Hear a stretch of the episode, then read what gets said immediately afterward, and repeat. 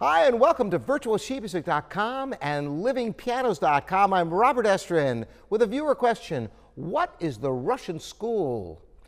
The Russian school, is this a real thing? Well, let's talk about that. The Russian school of piano playing, the Russian school of violin playing. Well, there definitely is a, a certain propensity towards emotionalism found in Russian players. You know, each culture has different aspects to it. You think about the Japanese and the politeness and compared to the Russian spirit. Now, my ancestors are Russian, so I'm allowed to say this. There is an emotionalism to Russian personalities in general, the culture, and it comes through in the music also.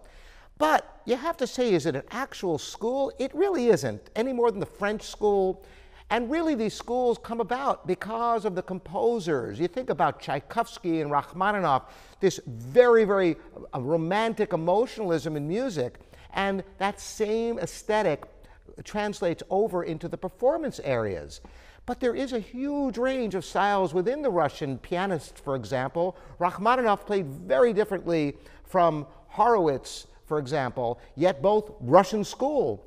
So, what is this Russian school then? Well, it really is a very general term, just like classical music or romantic period music is a general term after the fact to kind of categorize a whole group of composers, and in this case, even performers. There was a certain tendency towards emotionalism, but really you can't go much further than that because each artist is individual.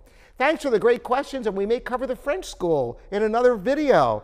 And once again, I'm Robert Estrin here at virtualsheetmusic.com and livingpianos.com. Thanks for joining me.